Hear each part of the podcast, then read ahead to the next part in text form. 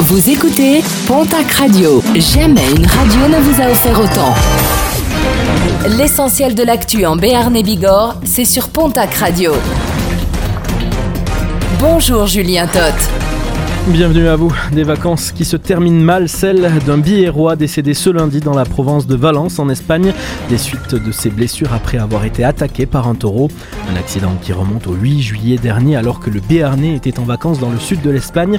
Il aurait été encorné et soulevé par un taureau lors d'un lâcher. Touché au flanc et à la tête, l'homme de 64 ans est décédé 10 jours plus tard de ses blessures. Programme désormais connu, celui de la visite du chef de l'État en Bigorre demain jeudi. Emmanuel Macron doit se rendre à Tarbes pour euh, visiter l'usine des sports sur le site de l'Arsenal. Ensuite attendu à Argelès-Gazost, il rencontrera les éleveurs qui manifestent depuis plusieurs semaines contre la présence du loup. Il se rendra enfin à Otakam pour l'arrivée de la 18e étape de la Grande Boucle. 19 300, le chiffre du jour, c'est en hectares la superficie de forêt brûlée en Gironde depuis le début des incendies. Malgré les importants moyens terrestres et aériens et les renforts de sapeurs-pompiers des départements voisins, la situation n'est toujours pas fixée ce mercredi. Sur les 2000 soldats du feu engagés, une centaine provient de différentes casernes des Pyrénées-Atlantiques. Des pompiers qui se relaient jours et nuits pour venir à bout de ces incendies hors normes. La page fait divers à présent et direction Pau avec ce jeune homme de 23 ans convoqué devant la justice le 3 octobre prochain.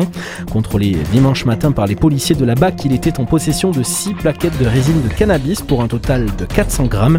Ayant eu du mal à faire croire aux enquêteurs qu'il s'agissait de sa consommation personnelle, il sera jugé dans le cadre d'une comparution sur reconnaissance préalable de culpabilité. Et puis, une nouvelle formule pour le festival Equestria. La 26e édition a été inaugurée hier et se déroule jusqu'à du côté des Haras de Tarbes. Dédié à la magie du cheval et des arts, le festival est désormais gratuit et proposera trois grands spectacles au lieu d'un seul dans trois lieux différents du Haras.